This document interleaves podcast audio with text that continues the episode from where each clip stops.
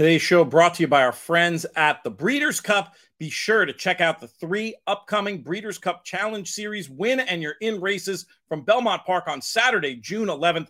Live coverage starts at 3 p.m. Eastern on CNBC and 5 p.m. Eastern on NBC for the Hillendale Metropolitan Handicap, aka the Met Mile, the Ogden Phipps, and the Jaipur. In each case, the winners are going to get at least 30,000 in entry fees paid by the Breeders' Cup. $10,000 award to the nominator and a $10,000 travel allowance for horses stabled outside of Kentucky. The Jaipur gets an automatic entry into the $1 million Breeders' Cup Turf Sprint on November 5th. The Hillendale Metropolitan Handicap gets an automatic entry into the $1 million Big Ass Fans Breeders' Cup Dirt Mile on November 5th. And the Win and You're In Ogden Phipps gets an automatic entry into the $2 million Longines Breeders' Cup Distaff on November 5th. We're going to be covering these races throughout the course of the show. We're also going to be looking ahead elsewhere on the network to the win and you're in action happening at Royal Ascot next week, Tuesday, Wednesday, and Thursday. Keep it locked to the In the Money Media Network to hear more about all of it. And thanks again to our friends at the Breeders' Cup.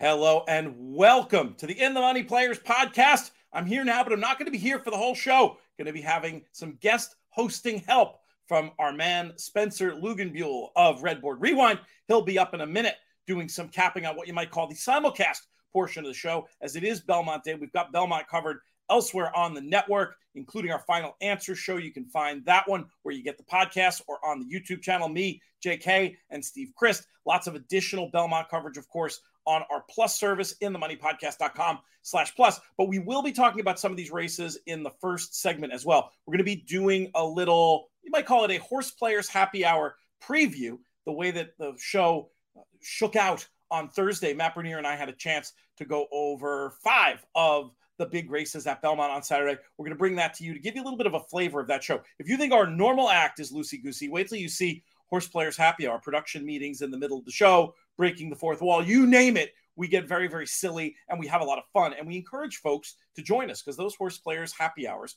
are happening every Thursday from now until basically right up until the Breeders' Cup. And this is a chance to win your BCBC seat with $20,000 basically in the form of two BCBC seats added to the prize pool at no cost to players. It does cost 20 to play every week in the feeders that feed into the Saturday BCBC qualifiers. But the good news about that is that all the house cut goes to charity.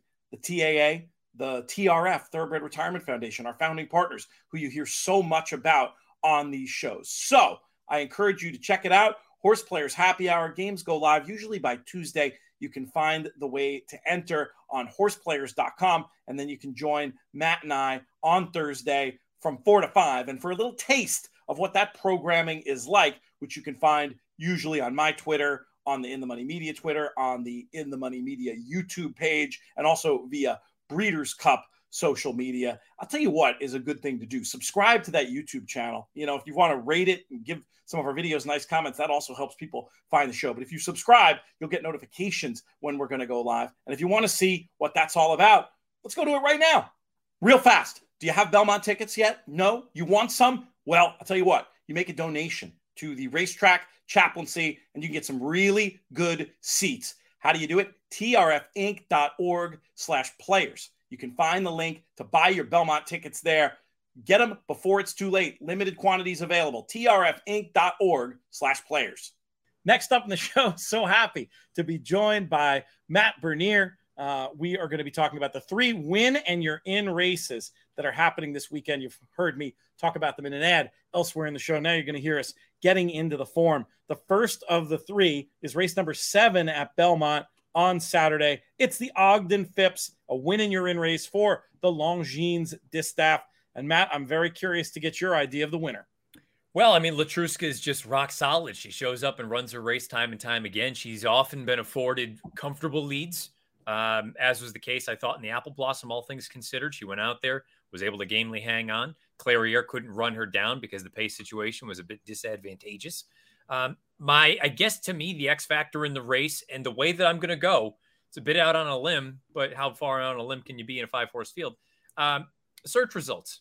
I, I, feel like Chad's horse can at least be close enough. I don't know that the Ortiz boys are going to go, you know, banging heads early on. I could see it rad aboard search results just kind of flanking Letruska. Keep in mind, he knows Letruska as well as anyone. He's ridden her a million times. And uh, search results, if you just look at the Beyer and say, oh, well, 96, she's not fast enough, that's fair. Depending on other figs that you may consult, um, one in particular, she's extremely fast. Um, and, and I don't know if it's going to be enough to win, but she should get first run. And I guess you could look at it the other way and say she's going to be the one that unfortunately has to do the dirty work. Uh, I'm going to approach it more in line that I think the other girls are going to have too much to do because the pace could be on the more moderate side. I'll give search results a shout. My idea in here was to play it mostly for an exacta. And the way the most likely exacta, I think, is Letruska over Clairiere.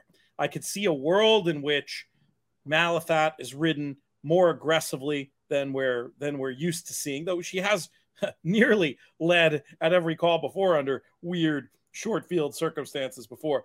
I don't think we're going to see her on the lead at all, but I don't think we're going to see her as far back as she might be. And then there's also that possibility of search results attacking early um, if if they do decide that they need to do the dirty work um, on search results, as you intimated, there was a world in which that might happen. So I think that's those two are going to hang, hang on one second, Perrin. Those two are going to get exhausted, and I think Clairiere is going to come and finish.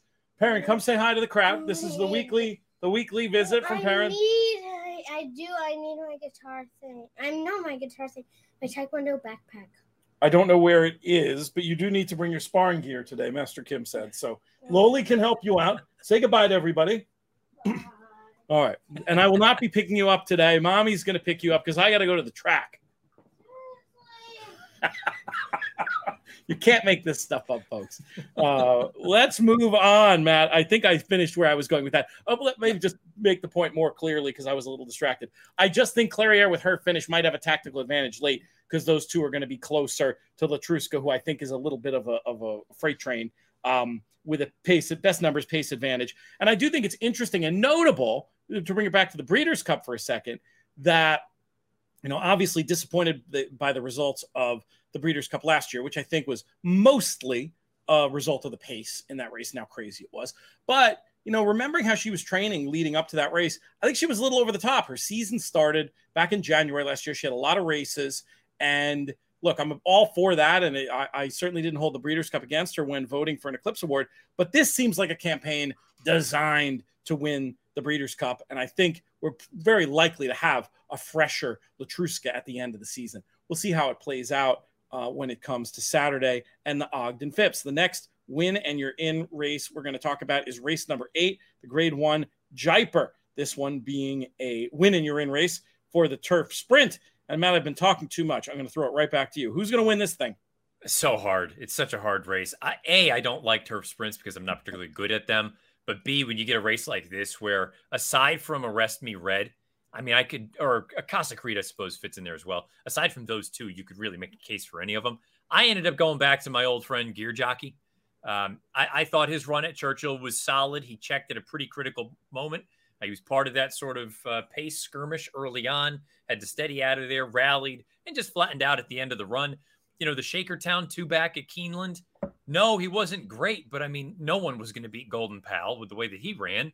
Uh, he never has struck me as a Gulfstream kind of turf horse. I think he's more of a five and a half, may even be a hair short. He's a six to seven type, in my opinion.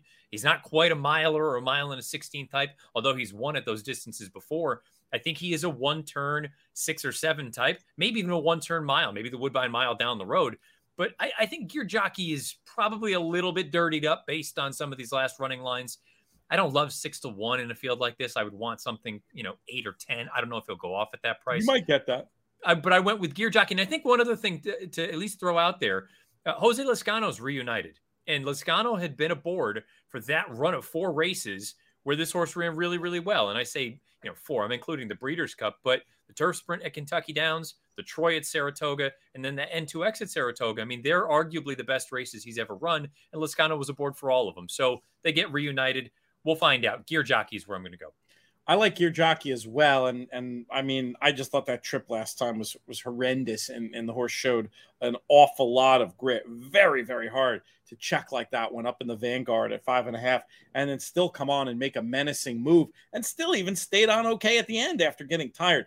This is a good horse. A joke I made to JK on the Final Answer show, and folks want much more on the Belmont card. Definitely check out the Final Answer show on our YouTube channel or our podcast feed with me and JK and the, and the great comedian Stephen Crist.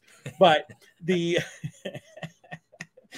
I said Gear Jockey collects uh, collects trips like uh, our kids collect Pokemon cards, you know. And at some point, you wonder: is that a character flaw? Is there something about this horse's physicality, the opposite of a push button horse, say the kind of horse that gets into trouble? And that is kind of why the six to one isn't overly appealing to me. But in this tough field, I think that you could easily get more than that. The other one that I will mention in this spot is the 13 Gregorian Chant. Uh, finished ahead of Gear Jockey last time. And the angle with him, and we'll get a line on this on Friday from how Caravel makes out, and I guess it's the Intercontinental. Uh, the inside on the turf, those days at Churchill, was that typical thing you see sometimes after the rain where the inside was not, did not seem like it was good. If that becomes a confirmed thing that the horses that were down there are running a few lengths better, I mean, if Gregorian Chant runs a few lengths better, Gregorian Chant's going to win the race. So it's not the easiest post, but I think Gregorian Chant is an interesting one to keep in mind. I like the chances of Rosario to maybe uh, get work a good trip. And then in terms of your exotics and everything, I can't fault Arrest Me Red, who looks like the best speed, or Casa Creed, who probably looks like the best closer. So I'll probably mess around with all four of those in various combinations in the Jaipur. Any other thought on, on the Jaipur before we we move it along? No, because at that point I would just be be spraying because I, I think you've got. You could talk about seven of them, couldn't yeah, you? I mean, you, honestly, you could probably even go deeper than that. Um, in a field of thirteen, it would not surprise me at all if uh, I'm, I'm making it up. The only one that I guess I just really have a hard time seeing is Gray's Creek, but beyond that, I, you can at least make interesting cases, albeit some of them more likely than others for for I think the vast majority of the field. Yeah, it's it's really true. It's it's a question of where you want to take a shot, and it is interesting in a sequence that has some races that are really nailed down to to to try. If you can rather than fully spread, if you can just find the long shot or long shots you like, you have a chance to make the the seemingly simple rest of the sequence work for you instead of against you. The other thing, Pete, if you think about it from a multi race standpoint, if for whatever reason, let's say you believe it is Chalk City outside of that race, rather than just spread, find, and again, this is where, you know, we, have talked about Steve Crist and we'll talk about him again. The idea of using the ABC method, I, I think that's a race where you get really aggressive, even with a price, because that's I think everybody's going to be looking at it saying, "Oh, I got to go wide there. I got to cast the wide net." Well, if you like, I'm making it up, a 15 to 1 shot in that spot, play them for $10 as part of a multi-race wager as opposed to, you know, just buying the race and saying all move on kind of thing. Yeah, you're going to lose equity doing that cuz it's so master of the obvious in this pick 6 yeah. sequence to go single, you know, single, single, single spread, single spread. Every yeah. ticket is going to be that. That's going to be very, very hard way to make money, unless, of course, you got uh, a non-obvious single in right. in uh, one or two of those other races. One of the horses that will be the biggest single in the pick six comes up in race number nine, where we've got more Breeders' Cup win, and you're in action for the Hillendale Metropolitan Handicap, better known as the Met Mile. And this and I, you know how I love saying this, winning your in action for the big ass fans, Dirt Mile, Matt. And this is the return to the races of Flightline, who was so hyped heading into the last start, his first in graded company in the grade one Malibu. And then he delivered on the hype in that race, running faster at every call and putting on just a massive performance. Of course, it's not like it's all uh, sunshine and, and, tamales here. There, there's some issues potentially with Flightline. He's leaving California for the first time. He's never faced a horse as good as Speaker's Corner before. um, and he's never gone this far. At the end of the day, are you with Flightline or against him? I, I, I don't know if this is a, a fair answer. I'm I'm not against either of the inside two. That's my opinion. Uh, it, it, feels like a match race. Uh, I think they're the two speeds in here. I like Happy Saver. I think he's a good little horse. Aloha West is a Breeders' Cup winner. Um, but the top the the top two in the market are just head and shoulders above the other three from a numbers standpoint, and they both happen to be the speeds in the race. So if it's not Flightline, it's Speaker's Corner. If it's not Speaker's Corner, it's Flightline. Purely on numbers, it's Flightline. But having said that, that Carter, I know it was a very, very tepid pace. Speaker's Corner ran. That was a big, big effort from this horse. And you can't help but notice he just continues to get better and better and better with each race. Um, I'll be very, very interested to see how the whole thing plays out. It's arguably the worst betting race of the day, but from an entertainment standpoint, it might be the best race of the day. Oh, I mean, you got some superstars and, and a potential, you know, just absolute freak on display in Flightline. My idea from the rate of the race from a betting point of view is to hope that Alvarado and Prat ride it like a match race. You know, if they back it down and they they they do it that way, eh, nothing can get involved. But I mean, I think Alvarado's best chance is to sit on I'm not saying to duel with Flightline, but at least sit on his flank and give him something to think about and make him use every bit of that early speed early with the thought of bottoming out the petrol and trying to take him on the turn. If they if that if they do that cat and mouse at high speed and it gets hot early, I could easily see one of the two faster horses cracking and uh, old friend Aloha West coming running down the center. Probably not to win. I'd bet him to win at 10 to 1. I don't know that we'll get that, but you I might. like you could. And I you like might. his chance. I like his chance to to beat one of them for second at what I'm guessing that price is going to be, uh, as opposed to the you know even money exacta that I expect Flightline and, and Speaker's Corner to be. So that's my idea. That's how I'm going to try to take this race and make it a little bit bettable. You, you if you if you squint, can you see it, or am I banging my head against the wall and they're just going to run one two around the track? Well, no, I mean, first thing, as far as your price on Aloha West, I think personally, Flightline's probably probably three to five, maybe two to five. But I think Speaker's Corner comes in. I think it comes in from eight to five. I think it's probably even money. And if you have that, again, just purely on math, everybody Somebody, else has to be double digits. Yeah. So money's got to go somewhere. I think you'll get Aloha West probably pretty close to that 10. Um, my thought, if you were really, really just just absolutely hell bent on playing the race and it wasn't part of a multi race sequence, I would probably try to do something like a cold superfecta, where it's it's flight line over speaker's corner and then take your pick, or maybe you end up, uh, you know, sort of I don't want to say boxing, but going three four three four in third and fourth. I would probably try to separate them. And granted, you would need to press this thing really really hard. So I'm making it up. Play a twenty five or, or thirty dollar superfecta of one two three four or one two four three, uh, and hope to. I mean, what realistically, what does that come back? If it comes in that way, you're going to get 10 bucks. I would have to look at that and and figure out on the math because it's so weird. But there is a there is a super in this five horse field. But the weird thing about there being a super in this five horse field is one is, I mean, unless you're seeing something I'm not, I mean, I, I don't see how informative can not run last. So right. it's so I just I, I think it's one of those so things hammered. that I, I, think it's one of those things that uh, I, I, don't know that many people that's the first thing that goes to their mind in a race like this. Right. A lot of people look at it and go, Oh, well, if I can turn the one two exacta into, you know, I'm making it up seven to five, I'm gonna do that. Um, as opposed to turning the the one two exacta along with the the four three third and fourth into eight to one. I, I mean, is it eight dollars for a buck? I don't know. It's hard to say.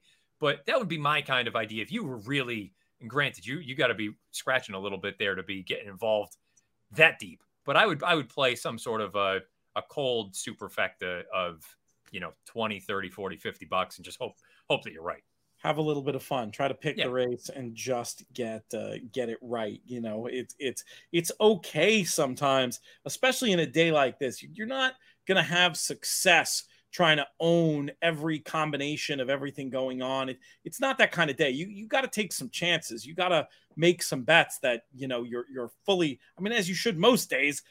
You know the the idea of trying to lock everything up all the time is is folly. But particularly on a day like today, take some chances and just just yeah. try to pick the race. I, I like that idea. You know one combination two combinations in the super and see what and see what can happen. With my aloha west idea i think that could really potentially pay too. I, I, may go back to the drawing board and look at that look at that one a little bit. Let's move on to the featured race of the day unless you had something else on the met. No no but to your point i mean if, if you can split those two with aloha west then all of a sudden I mean, you're we're talking about a different story where it's going to pay considerably more than it probably should, simply because everyone's going to have the two chalks on top.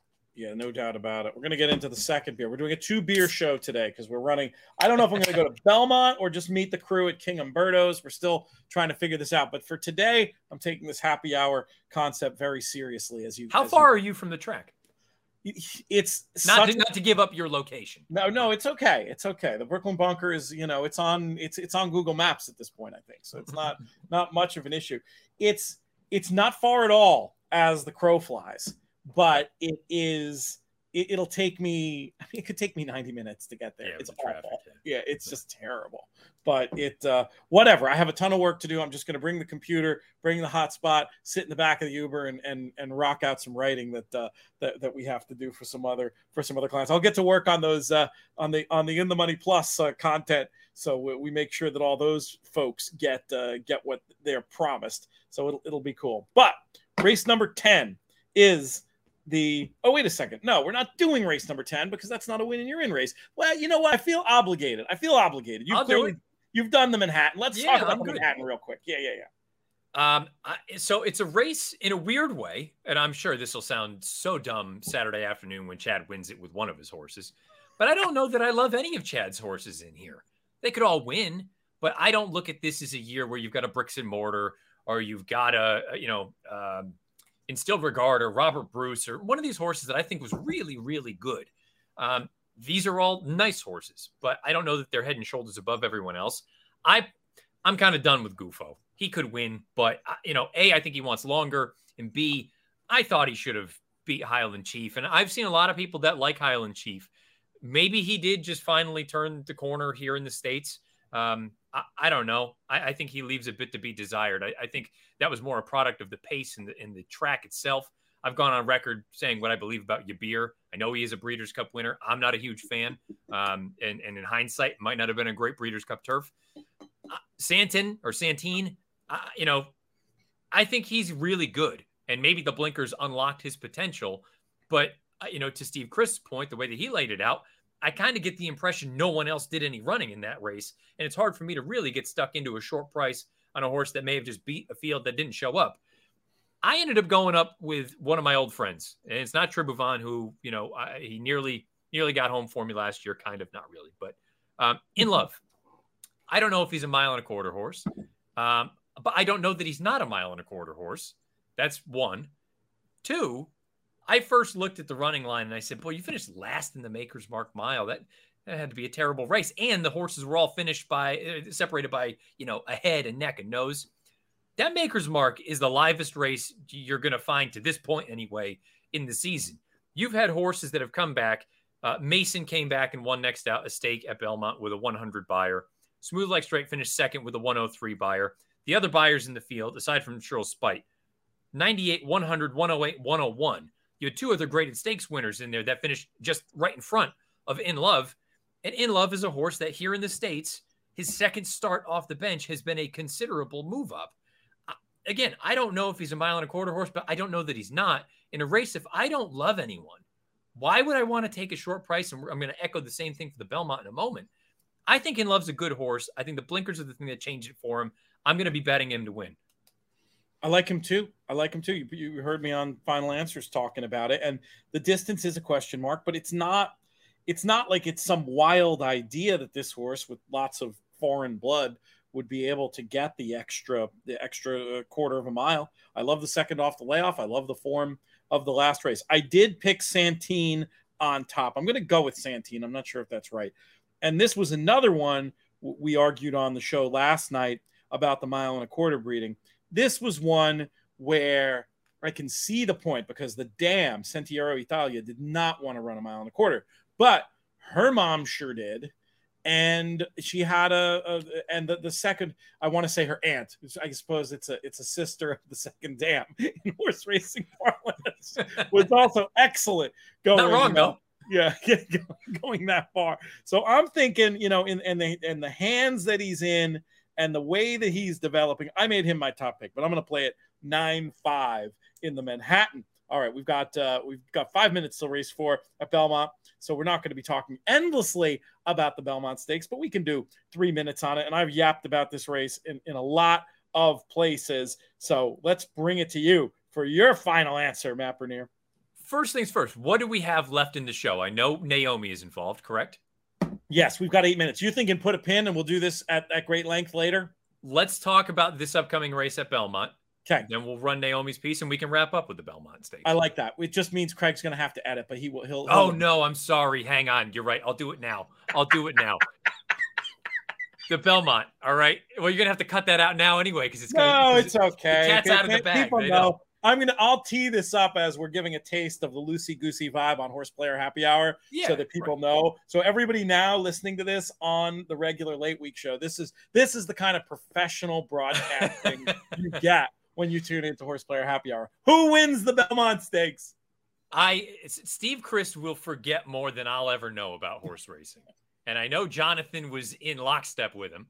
Um, I believe he said he thought Barber Road should be 50 to 1 in the race and that uh, only neophytes would find him appealing. so I'm, you, you know, are young to be fair. Uh, well, I guess you're so. No I mean, you're no. So I'm taking all this. I'm listening to it. and I'm laughing, and I'm going, all right. I mean, he's not wrong I, the, based on the way that he's laid it out. My logic is, and he did bring up the point that kind of led me to this horse.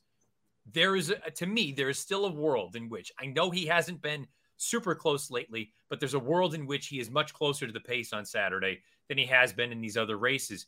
If you're telling me the half's going to be 48 and 2 or 48 and 3, he's not going to be 15 off of it. He's going to he can't help but be closer. It's sort of the accordion effect. He's the been in races 50. The half might be 50 here.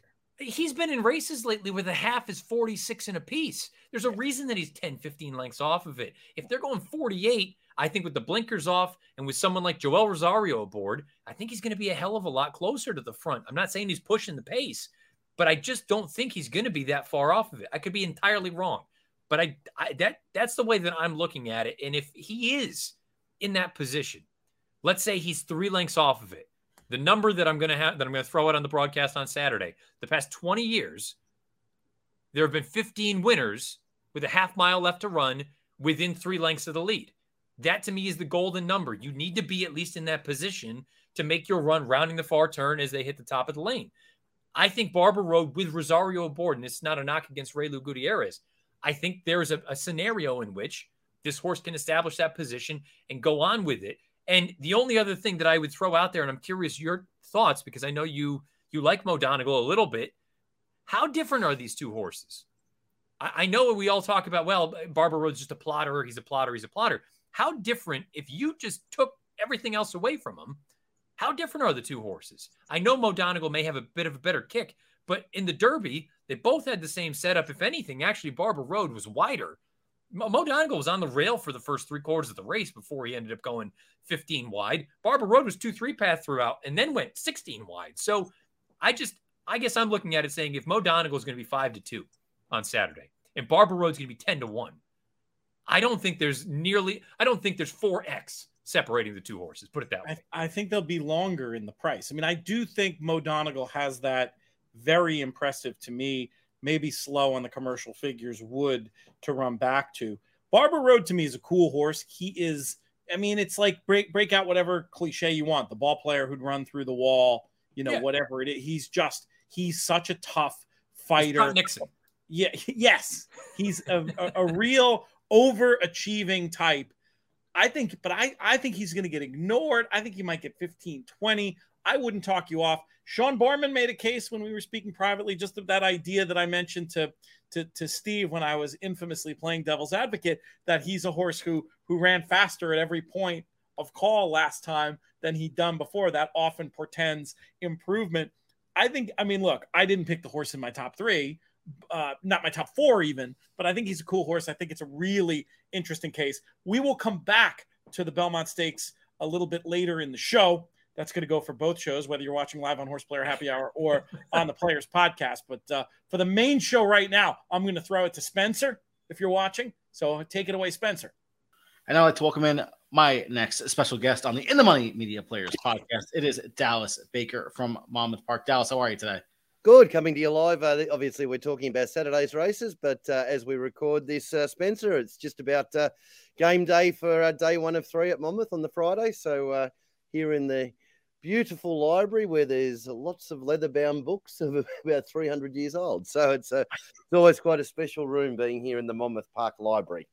Always something, place I've always wanted to check out myself. Got to get down to Monmouth this year for sure. Haven't have never been. I live probably two hours away. Got to get over there sooner rather than later. But let's get started in on the first five races here from Monmouth Park for this Saturday coming up. I'll be giving pari-mutuel wagering advice. Dallas will go over all the odds and ends for fixed wagering. Race number one is a state bred maiden special weight, one and 160 miles, going on the turf course. For me in this race, I kind of got it down to two horses. I think surfing from the sixth post is going to be a little bit dangerous. Has some nice back numbers. Has lost the main claiming levels before and is an 11 time starter. Sometimes I really don't like to take, but I didn't find much else in this race. I thought Steel Pier at a price number two, definitely another interesting one. Has a couple back races there at 51 over the good going at Monmouth, going a mile. I think that when I look at down here, this is a horse that might get forgotten with an 0 for 18 trainer, but these are the exact types in a race like this that can definitely spice up exotics and definitely get you on a good winning start for the day. Dallas, give us some breakdown on the odds. Fix wager. Well, I'll tell you what. I'll tell you what, mate. If you uh, if you land at Steel Pier, you'll be starting the day well. We've we've opened up Steel, Steel Pier at twenty five to one, and should say for anybody for the small amount of people that might make it to Monmouth, if you wanted to have a bet on Saturday, those markets are up uh, on Friday, um, Friday afternoon. Generally go up on Thursday for the Saturday, and naturally for the Friday as well too on the Thursday. So, um, yeah, so Steel Pier is around about a twenty-five to one mark, or twenty-six dollars in the decimal language. Spencer, our favourite is a horse you didn't mention, Kaz Sweet Heist down the bottom. As you sort of said, there's no um, uh, no real superstars in this race, but uh, Kaz Sweet Heist seems the logical favourite at around about the two dollar eighty mark, which is seven to four, which isn't a price for you, but you know somewhere between the two, um, the the three to two and two to one mark in uh, fractional odds. Uh, and our second favourite is Calypso Band at um, four dollars twenty, or a fat three to one, as Peter Hornital likes to.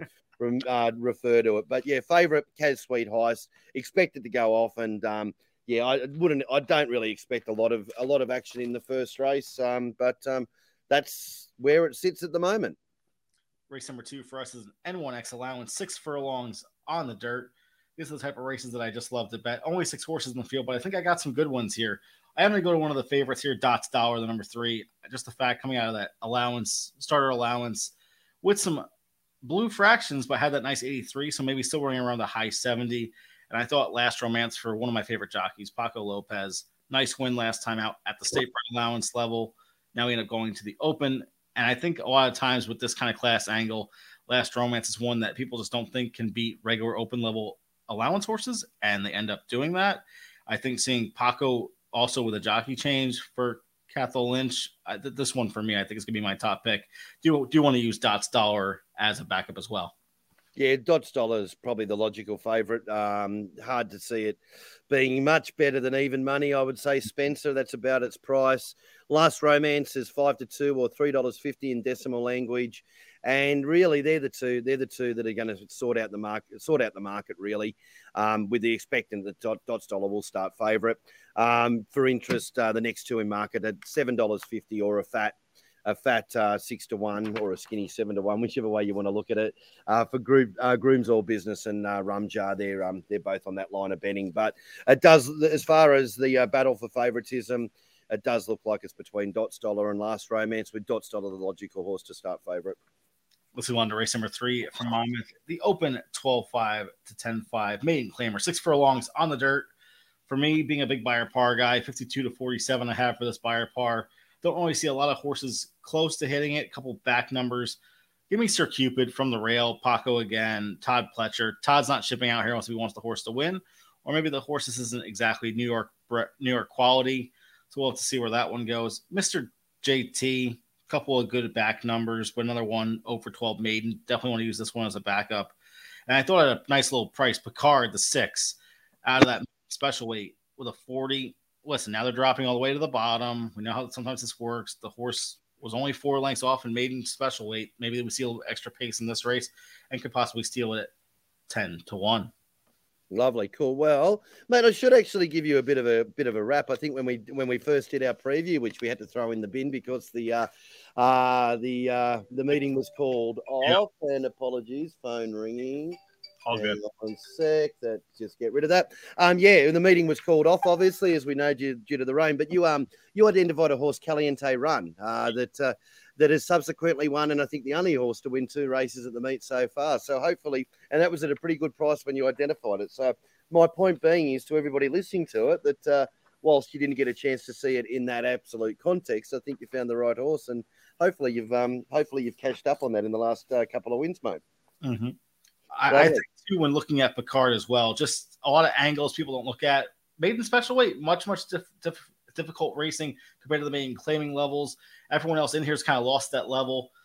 Always give these types of horses that 10 to 1 a shot. You're not supposed to win every time with them, but 1 in 10 gets you a nice $22 win mutual. But also, what do you have this horse on at the books for you guys? Yeah, Picard is uh, eight eight eight dollars or seven to one. The favorite is Sir Cupid from the rails. I mean, Paco, uh, Pletcher from the fence. Um, you know, Pletcher's horses haven't gone enormous here so far yet, but you know, it's hard not to see it favourite.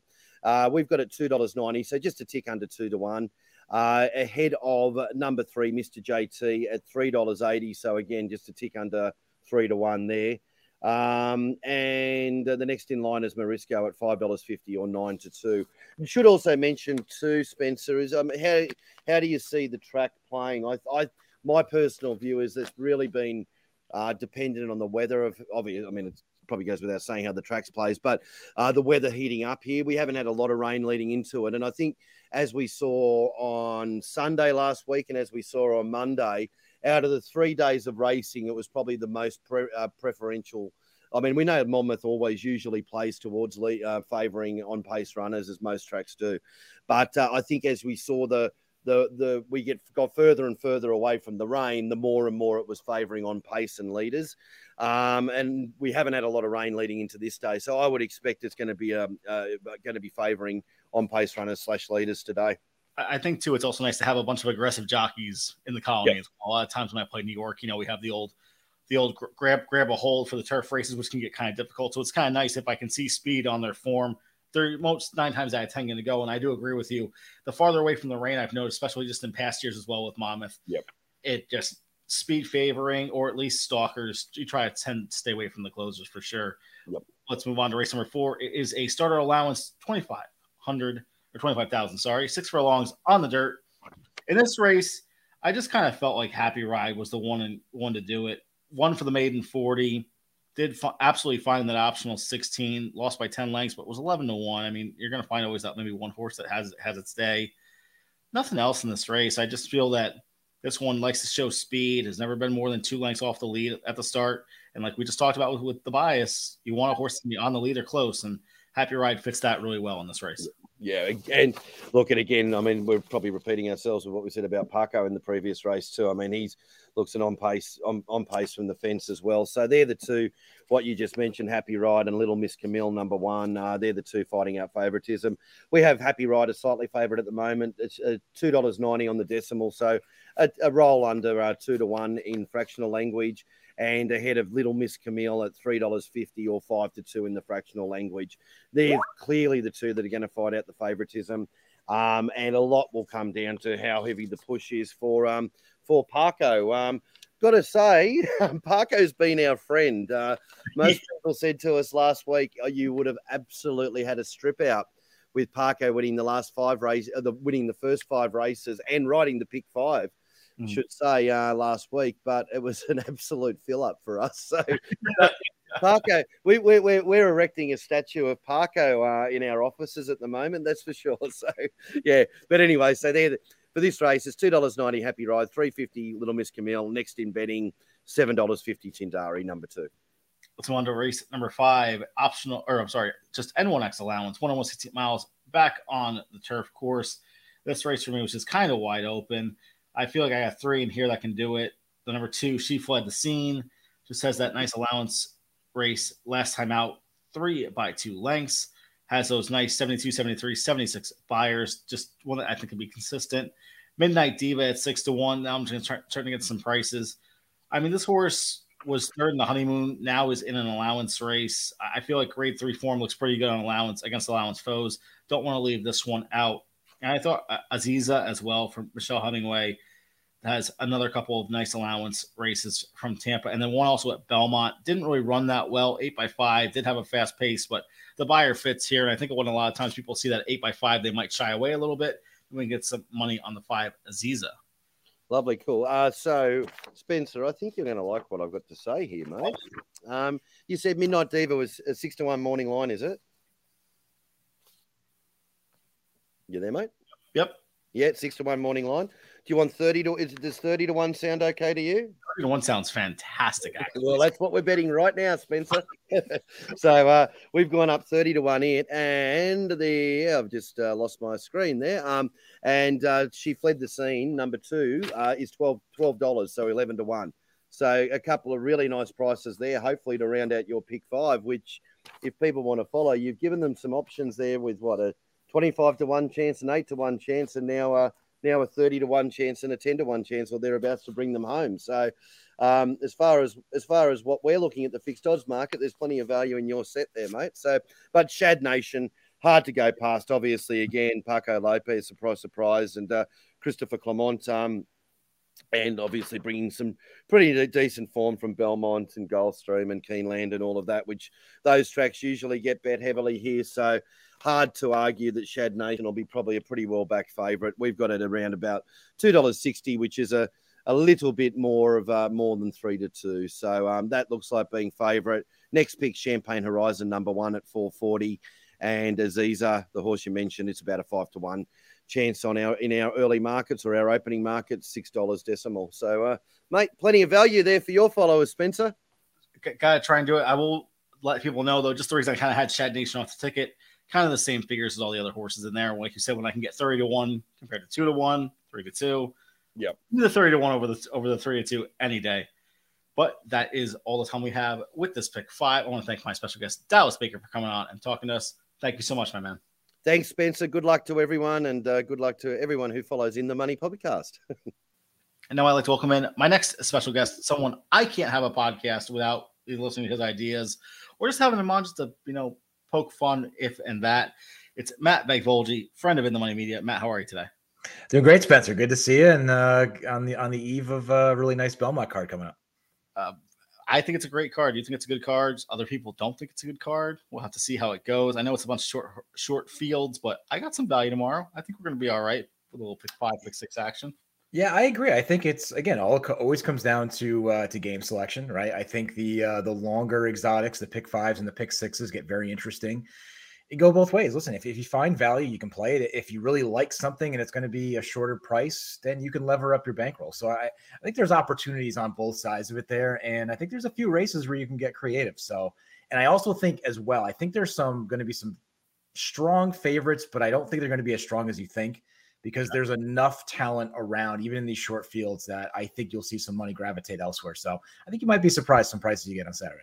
We're going to talk about Belmont in a different podcast. Right now, we're going to talk late pick four at Lone Star Park, sponsored by Race Lens. Matt, I know you're a very big proponent of using this software and just kind of give people an idea of what they can look forward to when they use this. Yeah, so going forward, we're doing um, some uh, some more segments of going a little bit deeper of, of how I use it and and how the product uh, is uh, what I think is a good value add. Um, I've been using it since they they came out with it. Can't even remember how long that's been, mm. um, but it's it's a way where you can do your own research. You know, it, you know, you can model things in ways that you don't have to have you know the the the background to to build it yourself, right? So it's a way that you can find all kinds of data. It draws in everything Equibase has, like literally everything you see on the Equibase sheet, you can pull in, you know, test everything, whether it's post position, whether it's distance, surface, you know, change in surface, uh, pace figures, all, all that kind of stuff. You know, you can really dive into it. And what I like about it, the people ask me like, what's the number one thing about it that that you like that's helped you? You create your own advantages, right? So I'm not buying a product to tell me what they like. I'm doing the research to find what I like and what I think fits. So you're kind of originating your own content, which for me, I think that's where you find edge. I can't agree with you more. Let's start off with race number seven from Lone Star Park. It's just a nice little N to L allowance. Seven and a half, though, on the turf course. Dangerous distance. What'd you kind of like in this one, Matt? Uh, I'm gonna two horses that that I like. One of them um, is going to be the the two camaraderie uh, trying the turf for the first time. I just think class wise, this horse fits. I think breeding this horse should have been on the turf. I'm surprised it's taken this long to get to the turf. Um, you know, no issues with with the distance. Like you said, it can't be tricky, and I think there's some speed signed on here too. So this horse should, should show some early foot. I think eight to one on the morning line is a bit of a dream. I would love to take that, but I'm going to try this horse uh, uh, on for for Steve Asmussen on the on the turf for the first time. That's the two again, camaraderie. The other horse that I'll have as an A as well. Um, again, kind of a, a the opposite of, of a pace play is looking at uh, which should be the favorite in this race, the seven, uh, Princess Pauline, which is the morning line favorite. Um, tr- one try on the turf, I thought got an absolute perfect setup and ran everybody down off the pace. I think that same setup can happen again today. So I know that was uh, Maiden stepping into an allowance company. If I look at this field in terms of uh, a power rank, so to speak, of the quality of this field, I think it's very similar to that Maiden race. So I think if the if the two camaraderie can step out and and take them gate to wire, that's one I like to have. But if they're going to come off the pace with a little, a little bit of a collapse going this distance, I like the seven uh, Princess Pauline. Uh, another horse that I would throw in there as as a B, probably going to take some money as well, uh, is the five uh, dial ten for G it could step out and has proven to uh, go gate to wire. So that's always a dangerous horse. Uh, you know, get loose on the front end.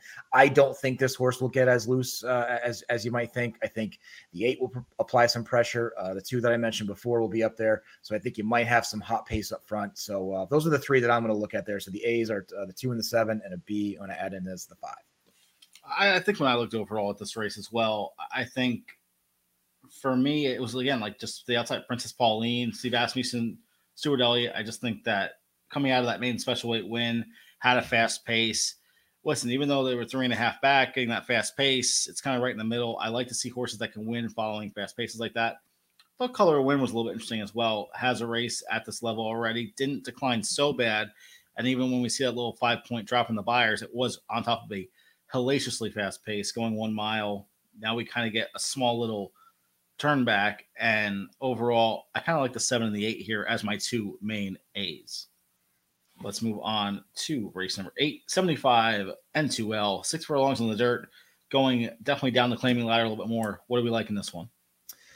It's a tough race. I'm going to use I'm going to use a few in here. Um, I'll start with the uh, the number three uh, catch us if you can. Um, third off the layoff again. I know those weren't the most impressive races, uh, the last two, but I mean, just gets a ton of relief here. Mm-hmm. I think finds the the right class level, finds uh, finds uh, uh, finds her friends, so to speak. Uh, I think in in this race, and uh, you know, looking at some some uh, some stats through uh, through race lens. Uh, for Calhoun, in terms of on a, on a, trainer angle, looking at a couple different things. Uh, if you look at it going six furlongs uh, on the dirt uh, this year, a pretty big sample size, 281 starts, hitting at 22%, and still has a positive ROI of 2%. So, again, they're not getting crushed off the board, even with that high hit percentage relative to the sample. Uh, and the other one I looked at too is, is second off the layoff, second off a, a two to six month layoff. That was a key angle as well uh, again, just 20 starts, but again, I think that's it's a small-ish sample, but I think you can you can derive some some positivity out of it, hitting that 30% and a, and a positive 86% ROI. So a couple of good things working in that direction there. Again, I just think finds the right class level, finds the finds the right horses uh, to compete with. Uh, so number three, uh, catches if you can, will be on the ticket there.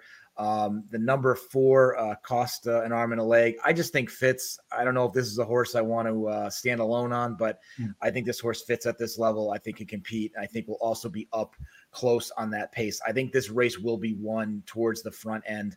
Uh, so I did like the uh, the four as well. Uh, other horses you can take a look at. I think Aunt Joy is interesting as well. You know, getting back to the dirt. Um, this level again should also fit, taking a nice, uh, nice little bit of class relief. Um, so th- those were the those were the three primarily. Another one too, the nine Magic Stardust. As you can see, I'm kind of going through some horses, but I think it's it's a bit of a confusing race. I think it'll be more towards the front end. If something does melt down, I would throw uh, Magical Stardust, the nine in there, coming off the uh, coming off the pace. Give you another stat for uh, for the nine on a trainer standpoint. Looking at Caldwell's red hot here. Um, you know, looking at it from uh, the, the claiming ranks, right? So specifically in claiming races, you know, 108 starts, 30% winners, and a, and a positive 45% ROI. So this is certainly a spot. Uh, this trainer does it incredibly well. Third start on the dirt as well. So you like that? Uh, you like that as well. So th- those are the horses I'm going to look at here. Probably the three and four as A's, six and nine as as B's, but the way that I construct these tickets, I, I, would classify this leg as a B, where what that means is I want to use combinations of all of these horses at a high percentage, right? So not just the standard A, B, C type structure. I want to focus on this race to to utilize these horses as much as I can versus some other legs where I'll get skinny. So, but those are the those are the main four that I'm going to concentrate on here. Uh, pretty much, we just got one one switcher out of all those. Uh, catch if you can. I kind of feel the same way. Calhoun, obviously, with a two dollars straight ROI. Like that's so nice to have. Fast pace again, kind of went out the back. Now drops way down. That's such a big key angle when you have you know class drop plus pace switch. For me, uh, cost an arm and a leg. I toss this one. I just don't know if this one's going a little bit more backwards. Instead, I'm going to use the number five, our, our Southern girl, who is dropping a little bit in class. And the last time under Carter Royce Jr. had 69 67, which I think would just blow this field right away.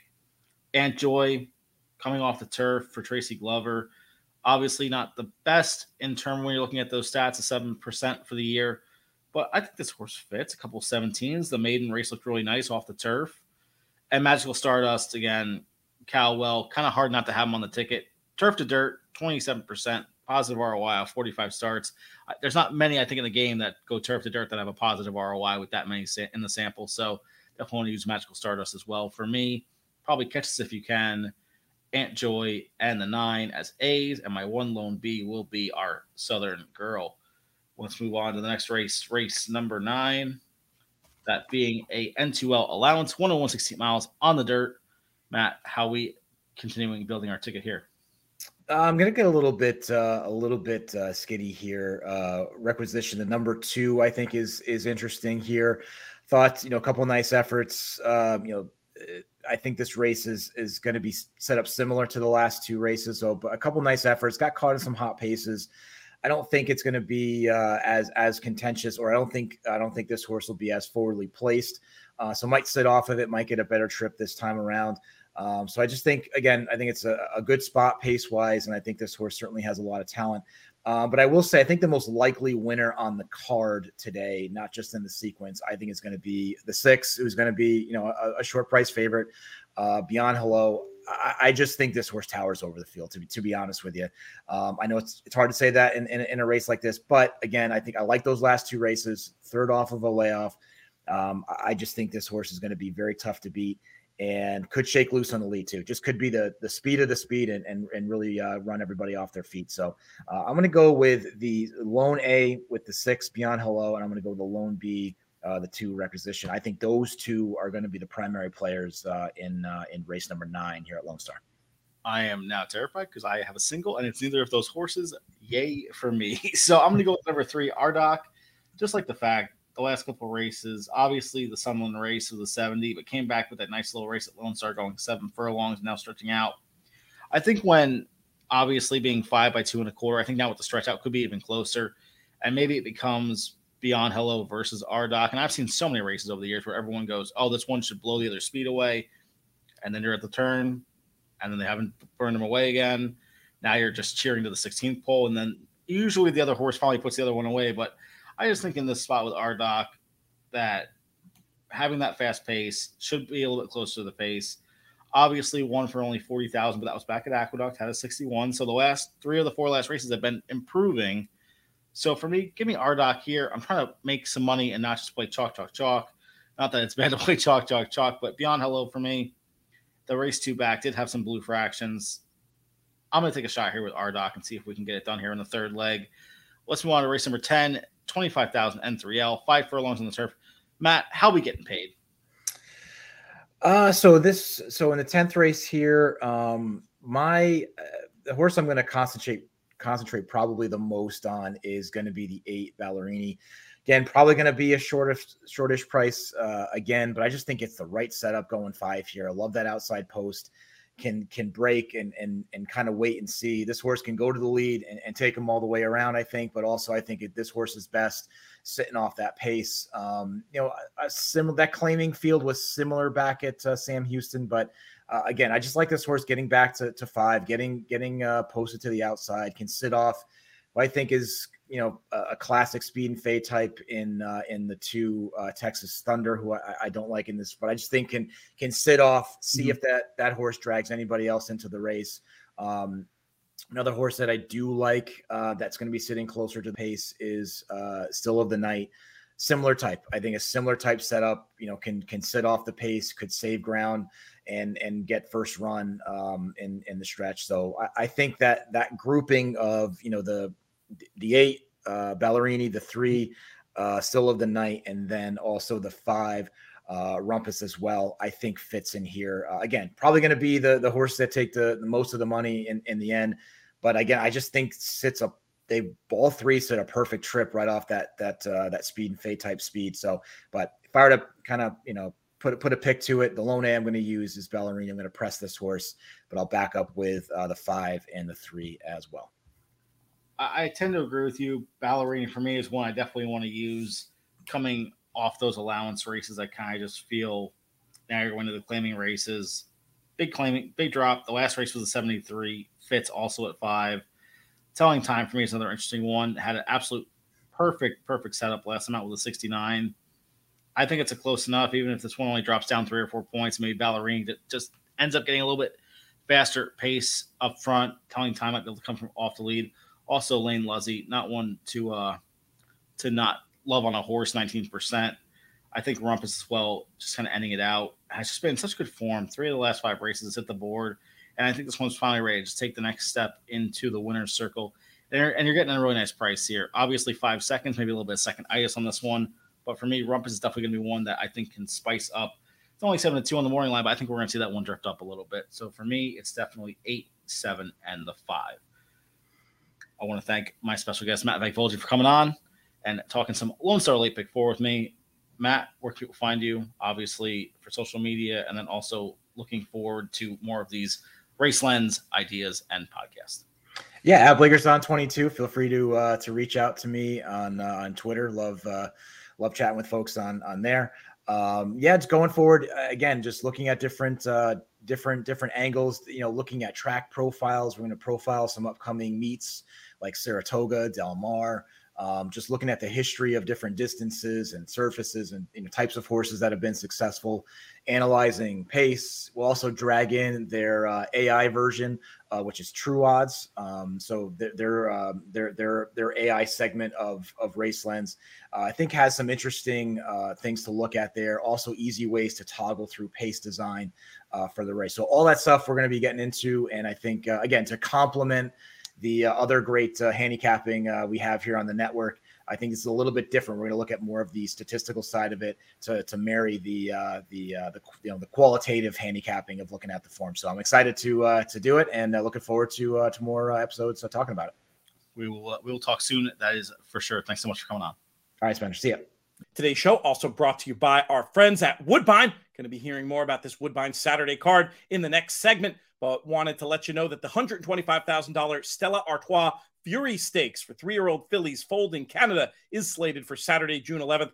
The seven furlong race is a key prep on the road to the prestigious $500,000 Woodbine Oaks presented by Budweiser on Sunday, July 24th. The $125,000 Queenston Stakes for three year olds foaled in Canada is set for Sunday, June 12th. This seven furlong race is a key prep on the road to the iconic $1 million Queen's Plate set for Sunday, August 21st. Other key races on the road to the Woodbine Oaks and Queen's Plate include the Grade 3 $150,000 Selene Stakes and the Grade 3 $150,000 Marine Stakes. Those one mile and a 16th events take place on Saturday, July 2nd. Going to be hearing lots more about Woodbine as the season progresses on the Any In the Money Media Network. And for much more, go to woodbine.com. And now let's welcome in my last special guest for this week's In the Money Players podcast. It's someone near and dear to my heart, someone I haven't talked to in at least probably six months, probably more. It's Drew Coatney of In the Money Media. Drew, how are you? I'm doing good. Busy a little bit here, Spencer, but all good up in Michigan for uh, the foreseeable future to enjoy the summer and uh, relax in northern Michigan up here. So, how are you? Good.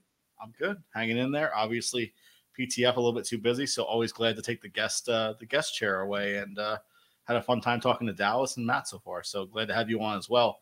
I know you're in for a bit of a tight window here, so let's get her started right away. Race number seven from Woodbine is 125k listed. The Stella Artois Fury Stakes, seven furlongs on the synth. What did you like in here, Drew? Yeah, I think this race starts with a pace that looks to be fairly flat, and none of these horses stood out too convincingly. And I'm taking a bit of a price to start things off with. The number six into touring, I think that price of 15 to 1, we're going to get all of that. So I love that we're going to get a nice price when, again, some of those shorter horses have some knocks on them. Mm-hmm. And this one should be able to sit near the lead and get the first jump. And the, the figures are a bit light overall when we compare it to this younger bunch. But when you're looking at these younger horses, sometimes you have to understand there is going to be some volatility in terms of performance. And I'm hoping that volatility is favorable to us. Uh, with Cassie and Kimura, I trust in this spot. I also want to have Moira, the number five, on side as well. I think both those races were pretty darn impressive, closing those so slow refractions. So I think first uh, time going one turn might be a bit of a challenge here. I, I'm curious to see how the pace unfolds for this horse, but I think this one's going to be the best of the stalking bunch. So I'm going to stay pretty single with the number six into touring and the number five Moira to kick things off. I, couldn't get away from Moira. Obviously, a short price, but just the fact that had the Mezzarine ran a solid second with Justin Stein. Now we get Hernandez up in the irons. This is one that had a bit of a. It was weird. Very rarely do you see red hot fraction plus a blue fraction in the same running line. So very interested to see where this one goes. Five to two is probably a little bit on the short end. Probably will maybe hopefully we get a couple extra horses in there that people kind of split this one so the horizontals and verticals look a little bit better. The only other one I wanted to add was super flashy from uh the three post. Gallardo is aboard. Uh, listen, three improving speed figures, and that one, last one being a 71, was off of a slow pace. But if this one can improve against a lightly raced three year old, I'm just, I, I, think this one at six to one has got a great, great price to uh to upset this bunch. Let's move on to race number eight from Woodbine. It is an allowance race going one and one sixteen miles on the inner turf. What do we like in this one, Drew? Yeah, this is another one where I'm not finding a lot to trust. So I'm going to start off with something a little crazy and go with the number four Philly Eagles at 12 to 1 with the morning line. Again, kind of a Cassie uh, and a trusted jockey combination here with Emma-Jayne Wilson getting aboard. But I think there's a bit of a story to tell that this one came over from the UK and did okay. Uh, there was a couple trips those two events, and the last two specifically, yeah, they were garbage in terms of uh, figures earned, but at the end of the day, both of the jockeys gave up uh, as they were entering the top of the stretch, just because I, I, don't think this horse had anything left and was outclassed. So today gets a little bit easier of a bunch and heck, maybe able to get back to some of that UK form.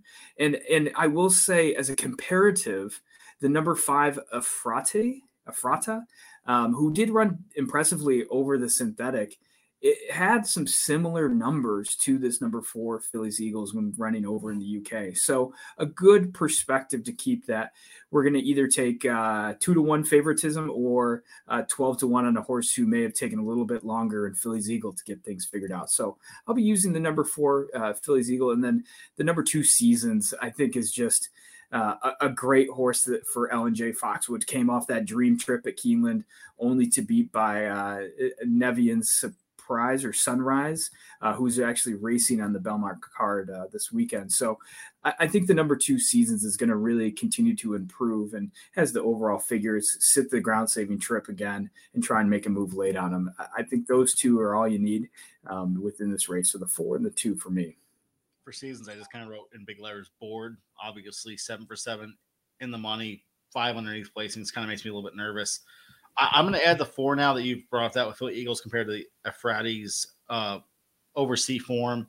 I just like this last race closing into slow fractions. We know it's the JK special, eight to one. Obviously, gets a little bit worse of a price in this spot, but I, I think that I've now started to become if they win first time over, from overseas, they're going to run just as well second time. I'm, I'm, more or less ready for that to happen. I thought Lido Key was also a little bit interesting with Kimura aboard for Steven Chircop. And just mm-hmm. the last race under the new barn, 76, did lose by quite a bit lengthwise, six lengths, but at seven to one, I mean, wasn't one that I think the public was super, super aimed in on and has just been super consistent the last five races, all within that 70 Beyer rating. So at four to one, definitely want to take a shot here with Lido Key. Yep. Let's move on to race number nine, an optional 62 claimer, one mile on the turf. Drew, how are we finishing this race off? Yeah, I, I think there's great value in the number one gotta go. The four year old still has upside left and started the 2022 campaign nicely at Keeneland, closing into those neutral fractions, and then comes back to Woodbine on the synth here today, uh, or at, uh, at second start, and threw in a blah effort. And I think today with the inside draw, this one should be able to set up and save all the ground, stay in touch with the field, and power home. Um, and and some might say, well, hey, wait, Rosebud's hope in this race already beat this runner. But to that, I say going on the inner, uh, Rosebud's Hope got the easy lead, and the inner turf course favors uh, the front end quite well because of those tight turns. So I think getting on this surface in this course will help uh, the number one gotta go here in this spot. And I'm also going to use the number six Sweet Serenade uh, presser with the back uh, best back class and the number two Mademoiselle Nova. Um, I, I, think I'm not going to leave that one off the ticket because this one uh, is going to set the pace. And if no one else goes, I think that's a tremendous pace advantage. So three horses for me use all equally one, six, and two in this race. We kind of see the race a little bit differently. I think we have one equal horse. For me, I guess I'll just get started. I thought a Fleet Catherine with Gallardo and Kevin Attard. The last couple races have obviously been slower paced races, two and three back, but I think has was far enough away that you can kind of you know give a pass to it. Still ran quite well that second two back, that race fits in really nice here. Stretched out, obviously, off the layoff over the synthetic. Now, kind of getting back on the turf where obviously was good enough to run in the dance smartly. So they must think something of this horse in the turf. I, I kind of like the fact they're kind of in this allowance level now, which I think fits this one a little bit better. Sweet Serenade, same thing with you as well. The last couple races, obviously, the allowance two back at Keeneland, nice third there with Gaffney on a board. Came back, declined a little bit for Roger Attfield over the synth. I think getting back onto the right surface is exactly what this one will need. And as a bomb, I thought Saratoga Vision was quite interesting. Not maybe in the same Beyer par area as these guys, but I think the last two 78s and the nice little fourth there under Alderson at 11 to 1. I think this one has shown that they can finish in the top half of the board and just needs a little bit extra help and luck there to uh, get it done at a solid 12 to 1. Let's move on to the last race and see how we get paid here. Race number 10, maiden claimers, 10,000, seven furlongs in the synth. Drew, how are we going to cash this ticket? Yeah, I'm going to be super simple on this one. I'm going to go with the number nine, same again, Doc, dropping cl- class and might help the show some speed like we saw on debut. So maybe this one can get to the lead and not not stop. The number five action point uh, might again be a lone speed if you can't catch onto a theme. I'm looking for a runner that's going to be up or near that pace. Um, and then the number one patio party as well. The two year two year old form was pretty good. So if we project that upward a little bit, maybe there's a step forward. So three horses, nine, five, and one. I wouldn't fault you if you wanted to go all on this because it's a pretty salty bunch here at this level. I mean, I feel like we're at the back end of a, of a Belmont card here with this maiden claiming race. Patio party. Listen, in these types of races, when they're going to the bottom, I want class droppers. That first and foremost. If you've yeah. lost this level already, you're kind of already out patio party for me. Action point, like you had said. I, I like the fact that it was in a fast paced race and was still somewhat forwardly placed in the top three. I think that can really help out, especially with I was talking about with Matt Vagvolgi dropping in class, but also being you know part of the pace early on. And not a lot of horses in here really ran to the Beyer par. So give me Summer Harry. I understand that like obviously the numbers don't look that good, but 21% with a positive ROI over the synthetic for this trainer in Francine Villeneuve. I just think that overall at eight to one, this horse can kind of add extra value in case all these other favorites just kind of you know do what 10k claimers do and not win the race. Yeah, don't be afraid to take a stand. I, I, think these are the type of best races to take stands or or, or try and play in value plays. Uh, where anything can happen in this bunch, especially when you've seen exposed form in some of these races and at Woodbine, they're always tough and competitive. And you want to make sure you get paid as well as if you're running a lot of your money through the pick four or pick five. So make make sure to not uh, hold the horses too accountable in this rank and, and get creative and get fun with how you're handicapping them. super excited to have my friend Drew Coatney on. Drew, let's try and you know make it more regularly at this point and not every six months. All right. Absolutely. And maybe next time we can chat for a little longer and uh, go over some new angles we're finding. Absolutely. Can't wait for it. Thanks so much. Cheers. That's going to do it for today's show. I want to thank all of today's guests. I especially want to thank Spencer Luginbuehl for doing such a great job in my stead on some of those extra handicapping segments as we've been running around with all these people in from out of town. Ask it next week. It's been bedlam around here. Really appreciate Spencer's help as well as that of the other guests to give us the skinny on these races for this loaded Saturday of racing in North America. We'll thank some other people as well, including our founding partners, the TRF, the Thoroughbred Retirement Foundation. We have a link up right now to get seats to the Belmont Stakes. If you are looking for seats, you don't have them yet, go to trfinc.org slash players.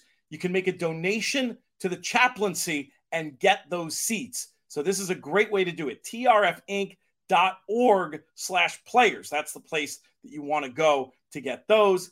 And in addition to that, we'll thank 10 Strike Racing. Great to see Marshall Gramm. He's been my personal Uber driver uh, this week, and I think that's going to continue today. Appreciate those services very much, Marshall. This show has been a production of In the Money Media. We thank producer Craig for pushing all the right buttons.